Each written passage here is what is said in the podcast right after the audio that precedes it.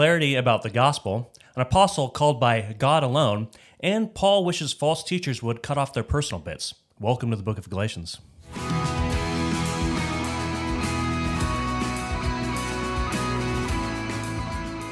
Welcome to Daily Gospel, equipping you to know God through His Word and His Son, Jesus Christ. My name is Keith, and this is Brandon, and we are pastors here in Santa Cruz, California at Gospel Community Church. Welcome, like, subscribe, comments. We are in the New Testament today, and it is going to be so much fun. Oh yeah, we're in the we're the Pauline epistles Oh, or letters of Paul, if you speak like a normal person, I guess. yeah, Um, sure, sure. This this one's a good one. This is a good one. Yeah. it gets really spicy. I Uh, like yeah, spicy. according to that intro, it's definitely very spicy. Oh, it is. It is, and that's not an exaggeration at all. Nope. In fact, you put it much nicer than he does. I think so. Yeah, I wish more pastors today would um, insert illustrations like that into their sermons. Maybe I don't. I just, I just that, wonder if some, anyone's like reading for the first time and being like, "Wait, did he just say?" Does that mean the same thing back then as it does? Yeah, no, it does. Yeah, it does. what is it? Is the actual word in the ESV? Uh, Unmasculate yeah, or something? ema- emasculate Yeah. themselves. Yeah, Yeah. emasculate. So yeah, we'll get there. But um, yeah, we are in the Pauline epistles. So this book was written by Paul. Makes sense. So this is one of his uh, undisputed letters. Again, we believe in the narrative of Scripture. So if the Scripture says it's written by Paul, we believe it was written by Paul. So we're not really tricky on that. But some people will, you know, I think it's just like a bunch of people in seminaries, like professors, who need something to do, and so they just like question things that Textual no one ever questions. if I was going to go into some theological field of study, I would I would not choose textual criticism. Yeah, I feel like you could just BS a bunch of stuff. Yeah. You know, I feel like you could, but anyway. Um, but no, Paul wrote this one. It was written to, as the title indicates, the church at Galatia. Galatia, yeah, Weird. I know. It's like all the letters kind of are like It's that. crazy. Yeah, Yeah. it's it's very It's crazy. like when we address a letter today, we like we title it who we're writing it to. You know. yeah, exactly. Yeah. I guess they couldn't. I mean, because like there's first, second, third John, first, second Peter, but like Paul wrote too many. It would have been like first Paul, ninth Paul. Ah, yes. Yeah. Yes. There have been too many. Yeah. Fair. So Galatia is in the southern part of Turkey. Paul was there in Acts 13 to 14. So um, that's kind of the region that he's in, and uh, and so he's writing this letter to these churches or church that he planted. I, like Turkey. They have good sandwiches there. Oh yeah, Yeah. I like turkey sandwiches. Yeah. Yeah. nice. All right, where, where are we at here? I have no idea. Oh, oh, oh, when was it written? When was it? Ah, uh, yes. When was yeah, this yeah, wonderful Yeah, thank you for. th- I'm so glad you asked. Um, we don't. I mean, we don't know with a high degree of certainty, but it seems like it was written early, probably before the Jerusalem Council that happens in Acts chapter 15. So um, that's when they kind of make a clear decision on the inclusion of Gentiles in the covenant people. Obviously, God had made the decision, but the church is trying to affirm what they see God doing. Mm-hmm. So this is probably late 40s AD. Yeah. So I mean, not very long. I th- you think that Jesus died, you know, mid thirties, early. Yeah. yeah, or, or early thirties. Then this is a this is an early writing. Yeah. So Very cool. So, why was this wonderful letter written? well, this one has a clear purpose. There's clearly um, an issue in the churches. The Judaizers are coming in. We saw this in Acts, right? This is very familiar. But these Judaizers are coming in. These people that say you have to obey the law of Moses to be a Christian. Mm-hmm. You have to become Jewish essentially to be a Christian. So you have to mm-hmm. undergo circumcision and all these things. So circumcision is like one of those acts that's kind of the key act because it's a symbol of being in the covenant people, um, in the ethnic covenant people of Yeah, Israel. from the old, from the old covenant and the Old Testament. Yeah. Yeah. So, but it's it's probably you can think of it as kind of like shorthand for following the law generally. So Interesting. Clearly, clearly they're Yeah. they're asking for observance of the law, Right. Yeah. and that's one part of it, the one picture of it. Yeah, that makes sense actually because it seems like you know just for the examples of the text in Galatians, he's, Paul's always just talking about circumcision, but he also refers to the law in general. So I never really thought about it as being more than just circumcision. But Yeah, yeah. Yeah. So, so that so he's trying to combat that, and he comes out very, very strong. He's not happy. yeah, He's he's using fighting yeah. words, Yeah. for sure. yeah, for sure. Awesome. What's the theme of this wonderful letter? Justification by faith alone. Faith alone. Yes, Martin Luther Yes. loved loved this book, as do we, as do we, because of the Yes. scripture. Um, but yes, justification by faith alone. So we'll kind of get into those words a little bit to remind you of that when they come up. But uh, but that's that's the theme. Awesome. I love the, I really love the Old Testament going through it and even the narrative of the Gospels and of Acts, but it's I think really fun for our camp to start to get into like this more like high theology, you know, Yeah. doctrinal stuff. It's pretty fun. Yeah, just straight theology Yep. Okay. and application. Yeah. So it's pretty fun. Um, what's the outline of this book? How's it structured? Yeah, pretty simple. So chapters one and two is Paul's gospel. So he's going to talk about his own experience, how he received the gospel, and what it consists of. Love the gospel. And then chapters three and four, we'll talk about faith versus works. So we'll look see Abraham as kind of a ma- major example, and we'll also see Sarah and Hagar as this sort of allegory. And then chapters five and six, the works of the Spirit. So what what are you going to do now that you have been transformed? How you, how should you live? How does the Spirit work in the life of God's people? Helps us to obey the law, I guess. Or Yeah. like that. Yeah, yeah. Anyway, um, hey, well, let's get into the book itself. Chapter one, the gospel is awesome. Yeah. Chapter two, All right. So Paul's gospel, chapters one and two. So verse one, this kind of sets the tone, right?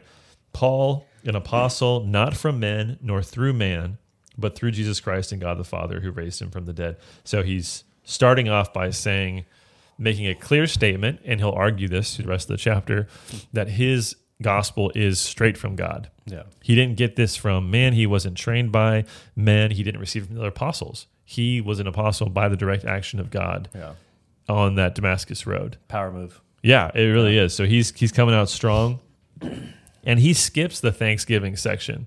Mm-hmm. This is the only book where he doesn't have a Thanksgiving section. So you know, time where he'd say, "Oh, I'm so thankful for you. I love you." Like even the Corinthians, who were totally jacked up and really upset Paul, even them, he's like, "Oh, I thank God for you. You're great, but you're terrible. But you're, I love you." You know. Here, none of that. so he's not. He's clearly not happy. He's not. He's not doing well. Like this is very serious to him. Um, really beyond anything else that, that people have been tampering with the gospel. Right. Yeah. So he opens up talking about how authentic his gospel is, right? That it came straight from God. He didn't consult the other apostles. Uh, he argues this at, at length. So, verse six, you can see kind of the problem. He just dives right into it. Verse six I'm astonished that you are so quickly deserting him who called you in the grace of Christ and are turning to a different gospel. So different gospel, that's very important. So he's he's saying not only are you getting some things wrong, not only is your theology off, you're actually by this error embracing a totally different gospel. Right. And then he clarifies, not that there is another one, Right. but there are some who trouble you and want to distort the gospel of Christ. So you're bending the true gospel for no gospel. Yeah, I, I think it's super insightful for our culture today and Christianity today. Like, where there are so many things, whether it's social justice or whatever hot topic is going throughout the land, replacing the basic gospel, the Yeah. one true gospel of Christ. You know, so I think Yeah. it's reminded that there is one gospel. There's not a bunch of different ones that Christians can just pick and choose. There's one gospel that we follow as Christians. And we have to be so clear on that. Like, what is the gospel? There are things that are implications of the gospel Right. that are not the gospel. Correct. Yeah. So, does the gospel bring together different ethnicities in peace and harmony? Yes, we'll see that in Ephesians at length. Mm-hmm. But is that the gospel? Mm-hmm. Is I mean, Yeah. that's a very important distinction. Um, the gospel is the historic events in the life of Christ, and it primarily applies to justification in the life of the believer. Right. And the implications of that justification are numerous and mm-hmm. beautiful and wonderful, and we should really expound them. Right. But when you replace that core, then you actually destroy the gospel. Yeah. So even this, like, does does the gospel mean you obey God's God's word? Of course, mm-hmm. right? That, that, that's, that's the implication of the gospel. But is that the gospel? It- it- You know, is obedience the gospel? No, no, no, no. That's a big deal. So he says, he, verse eight, he states this about as strongly as he possibly could. Mm-hmm. He says, "But even if we or an angel from heaven should preach to you a gospel contrary to the one we preach to you, let him be accursed." Yeah. That's the word anathema. It's it's be damned essentially. Yeah. Uh, and he says it again, as we said said before. So I now I say again: if anyone is preaching to you a gospel contrary to the one you received, let him be accursed. So this he's saying it doesn't matter who gives it to you. You never walk away from the gospel that saved you Yeah. to to a bunch of works to Yeah. empty. I love how even def- de- even though he starts off by saying, "I've been called by God. I've been given this gospel. I've shared it with you. It's the most important thing you need to believe." But even if I come to you with something different, like let me be accursed too. Yeah, You know? yeah. He's not So- excluding himself from that. Yeah. So that's that's um, yeah, just great reminder for for yeah us today. Yeah, and I've known a lot of people who have come to faith under somebody like through someone's ministry, and that person has walked away, right? Has Oh, yeah. has abandoned the faith entirely, or said, you know, oh, did God actually say this or that Yeah. and change the gospel or change the message of scripture? And so it doesn't matter what that person is, as important as they might have been in, in your spiritual walk, even bringing you to faith. It doesn't matter how important they were. If they abandon that truth, you do not follow them. The word of God Yeah. is more certain than the the opinions of man. Yeah, hundred percent. Cool. So, verse 11, he goes into some kind of autobiographical details about his own experience and how he was called mm-hmm. into the ministry of the gospel. And so, he again affirms it was not man's gospel. And he talks about how, um, you know, he essentially, he's like, I'm not a second class apostle. He recounts his past persecution, his sort of his testimony here, right? He, church, he persecuted the church of God. Um, but, verse 15, but when he who had set me apart before I was born and who had called me by his grace was pleased to reveal his son to me. So he, he's again acknowledging God's predestination. Yep. I mean, If you're Paul, I don't know how you could deny that because God literally chased you down. Like it was not your choice at all. Yeah. Like God said, you're going to do this. You have a, you have a mission. I'm going to tell you what to do. Wait for your orders. Yeah. So he knows that this is, he's been called and set apart for this, just like the prophet Jeremiah, Yeah. I mean, just like every one of us. exactly. Yeah. Every person. Yeah. Every, every person ever who's been saved. Right. Yeah. Just, I love Paul's story though. It's just so vivid, right? And we ever talked about it in Acts and stuff. But yeah, man, it's someone like him. It makes sense why his theology comes out this way. Yeah. Yeah. But it was for a reason too, right? In order that verse 16, in order that I might preach him among the Gentiles. Mm, yeah. But he says, so, he, so he, this is the purpose, right? I have to preach the gospel. But he goes into detail of, I, I didn't immediately go and, and talk to this person or that person, mm-hmm. but I actually retreated. I went away. And three, it was three years later, according to chapter one, that he met with Peter. Right. Obviously, in verse 18, it says Cephas. Cephas, That's but Peter. that's Yeah, Peter. And then, you know, so he had he did have some meetings, initial meetings, and then chapter two, verse one says it was 14 years later that he he went to Jerusalem. Hmm. And in verse two, he t- talks about how he confirmed that gospel with the other apostles. Yeah. Right. Crazy. So so it's not that he is a rogue, but he's saying I received this directly from God, and then I also received approval from the other apostles. Right. So I'm I check all the boxes, Mm-hmm. and and this is you know important for to understand. So he's trying to kind of like in Second Corinthians, right? Give his accolades and why he should be respected. Mm-hmm. Right. And it's not about his own, you know, him puffing himself up. It's about he knows that everything hinges on this gospel going Right. out, Yeah. It's about the gospel. Yeah. and so he wants to protect that. yeah. So look, look at verse 7 of chapter 2. On the contrary, he says, when they, that being the apostles and those who were leaders and influential in the church, when they saw that I had been entrusted with the gospel to the uncircumcised, just as Peter had been entrusted with the gospel to the circumcised, um, then they gave me the right hand of fellowship. Verse 9. So, um, so he's saying essentially, we we agreed to a division of labor, right? Peter was going to go to the Jews, I was going to go to the Gentiles. That's how we were going to split it up. So we each have a clear mission, Right. and so he's accepted. He's brought in. He's you know given the stamp of approval by them. But there was some conflict here. So Peter in his in his ministry began to do things that were off base, mm-hmm. right? Peter was actually disassociating from Gentile believers Right. Yeah. because of those of the circumcision party, those who were Judaizers were pressuring him to, you know, not not Mm-hmm. engage. Yeah. You know, it's essentially to say, uh, I I want to, you know, I fear this group, and so I don't want to offend and, and, and associate with this group. And so P- Paul actually confronts him. Right? I mean, verse eleven is very strong. He says, "When Cephas came to Antioch, I opposed him to his face because he stood condemned." Wow. And he talks about how, right, that the verse 13, the rest of the Jews ap- acted hypocritically along with them. But verse 14, when I saw that their conduct was not in step with the truth of the gospel, I said to Cephas before them all, If you, though a Jew, live like a Gentile and not like a Jew, how can you force the Gentiles to live like Jews? So he, he confronts it. He says, This is not in line with the gospel. It's not in line with how you're living. Like, you know that this is wrong. Mm-hmm. So, I mean, Paul has a lot of authority to speak, right? He's, he- I mean, it's kind of unfair. Poor Peter, like he's always gets a bad rap, right? Like he denied Jesus, and now he's getting confronted by Peter or by Paul. I mean, I, I feel for Peter, but but this is important to understand that Paul is saying that this this is uh, possible that this affects even someone like Peter, even someone like Barnabas that he mentions here. And so you've got to be really, really careful to clarify what the gospel message is. Yeah, and the, and the authority that Paul is pressing on Peter and the Judaizers and just the whole le- in the whole letter is not about him being better than other people. It's about the gospel being greater than all of them. Yeah. Yeah. So, yeah, we just need that in our own ministries. So, Yeah. Yeah. So then he gets to the key the key verse really, which is verse 16. He says, "Yet we know that a person is not justified by works of the law, but through faith in Jesus Christ." yeah.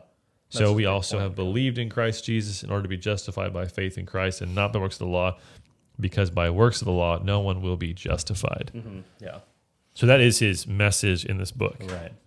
That's the key key to it uh, of everything here. So justification, just to remind you, justification speaks to the act in salvation. Right, salvation ex- extends to our past deeds, our present reality, our sanctification, becoming more like Christ, and our future glorification. Right. Right. So it extends to all of that. Justification is specifically the act of being declared righteous. Right. So Romans, we discussed this at length, obviously, but it's being declared righteous by God. So it refers to a legal status. Mm-hmm. So what happens in the work of Christ is that He takes our sin on Himself to forgive us of our sins, to redeem us from the curse of the law, but then He also imputes to us His righteousness. us his righteousness. yeah. So we stand in a sense, uh, we're not righteous morally speaking, like not like practically, currently, like, am I righteous in everything I do? No. But the status that we have, the legal status we have in the courtroom of God, is one of righteous. Right. And righteous with the righteousness of Christ. and that's the good news because we wouldn't stand righteous by any amount of work that we could do. Yeah. Yeah. So, what do I deserve, legally speaking, because of that status? Well, I deserve guilty. all the. Yeah. I mean, oh, I mean, I deserve guilt, but I'm saying because that new legal status, I deserve, in a legal sense, everything that Christ. Oh, right? yes. Not Yeah. because I've earned it, but because that Right. status is now given to me. So that's what's going to be guaranteed to me. So it's a pretty incredible thing. And he's saying, how do you receive that justification? How do you receive that righteous status? Mm-hmm. Well, it's not by works of the law. It's not by doing the things laid out in the Mosaic law. And so we can't go back to that pattern. Instead, it's by faith. Mm-hmm. Faith being a an agreement, right? There's kind of three factors in faith, right? An agreement of certain truths, right? Oh, I, I understand that Jesus is God. A belief in that, right? That, oh, Jesus died for my sin. I believe in that, and then also a trusting in that. So Yeah, you you trusting, you yeah. agree, you assent to it in a sense, and then you also tr- put your trust in it, saying, "I'm going to now give my burdens to Him and trust in Him for forgiveness." Like Mm-hmm. Right. just like we we trust in the chair we're sitting in by putting our weight on it. Mm. So faith means you put your weight on on God. So that's that's how we're, we're justified. Right. So this is a very key verse, and he's going to kind of unpack this through the rest of the the letter. Mm, yeah. But but don't miss that, underline that, highlight that. It's such an important verse. So let's get into chapter three a little bit, okay? So he's he's pointing this out again, right? He's saying, you know that you received the Spirit by faith, so why are you going back to trying to do works? Why are you mixing this up? And he uses the example of Abraham. Abraham's going to be kind of his example in this chapter. So he says, does he, verse 5 does he who supplies the spirit to you and work miracles among you do so by works of the law or by hearing with faith just as abraham believed god and it was counted to him as righteousness mm-hmm. Yeah. so that's genesis 15 right? genesis 15 6 i believe um, so he's using the example of abraham and how abraham was made righteous justified by faith right so it was counted to him as being credited to your account. So it's the same, and just justice and righteousness are the same word in Greek, mm-hmm. right? So he was counted as righteous. He was he was justified by his faith. Now, what Paul will argue here is Abraham was before the law, right? Hundreds of years before the law. So, and he was justified by faith. So he's not making up some new reality to say we're justified by faith. He's saying He's this goes back to yeah. yeah. this goes Yeah. back to before the law was given. Right. And, and so it's not about entrance into the covenant. It's actually even before circumcision was given, because that happens in Genesis chapter 17 to Abraham. Mm-hmm. Yeah. So this precedes any of those things. Right. And so what he's saying is that there's a an older and a, and a, a deeper law that everything else has been placed on top of. And that, that the law to Israel was given to a people for a certain time, for a certain purpose, but it was never meant to justify you, to make you righteous Right. fully before God. Yeah, exactly. The faith and righteousness comes from God alone. Yeah, exactly. So he goes into talking about, you know, if you rely on works, you're going to be cursed, right? So he, he says, you, you're going to be cursed, right? Verse 10 Cursed be everyone who does not abide by all things written in the book of the law and do them. Mm-hmm. Yep. He says, Now it's evident that no one is justified before God by the law, for the righteous shall live by faith. So he's saying the law can only give you curse because you can never fully obey it. But verse 13, Christ redeemed us from the curse of the law by becoming a curse for us, as it is written, Cursed is everyone who is hanged on a tree. So he quotes from Deuteronomy 20 or 21. I think it's 20, verse 21. Okay. Yeah, you can you can probably read the, the footnote there and correct me. Um, but De- 21, Deuteronomy 23. 21, 23. Yeah. Okay, not even close. Not even. Wow, so embarrassing.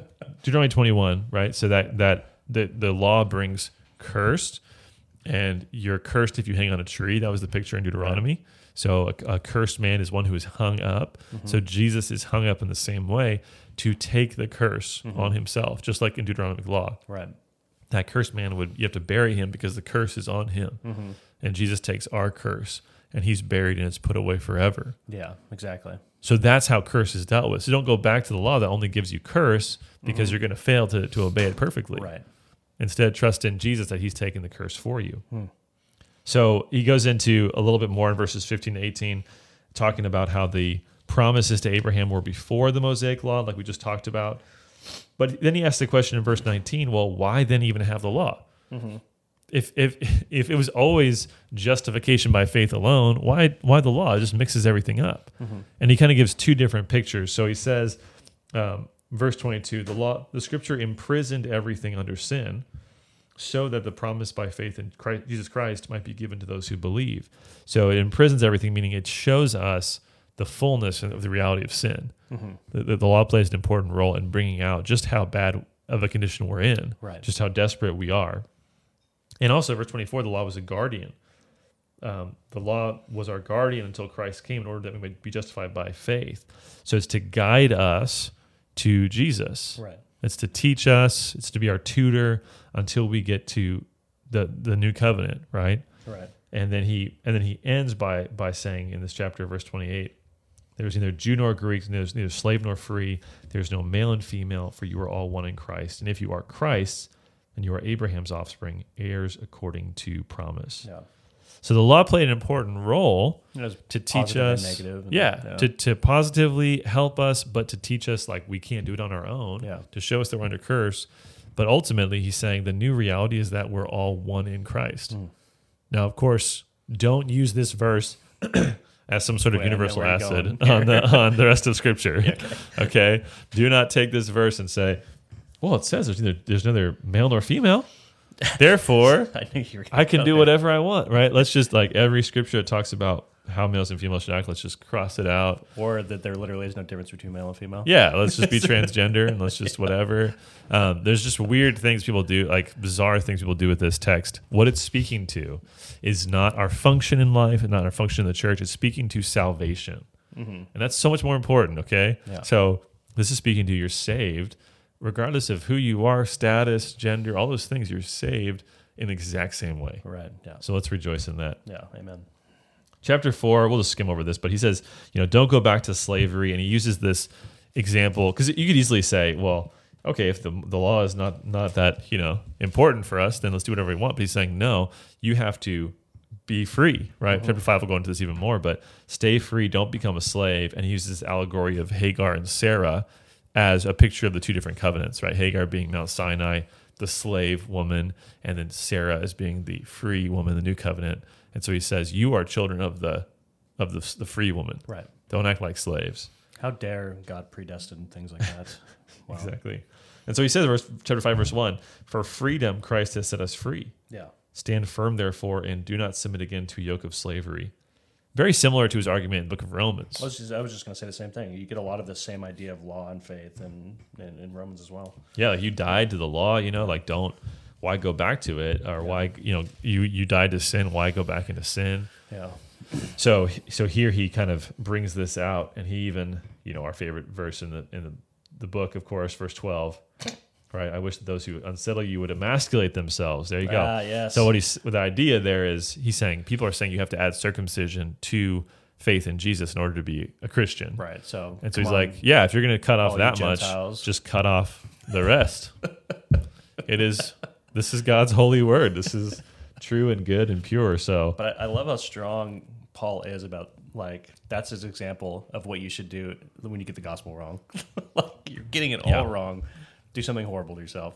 Because so- it's better. It's better than this. yeah, exactly. So now, if you wouldn't say this to someone, maybe you're not really sanctified. Just saying. Love Just saying. it. Love it. Um, no, no, we have to obviously be be very wise. He was wise as well. So, but then he says, right, verse sixteen. But I say, walk by the Spirit, and you will not gratify the desires of the flesh.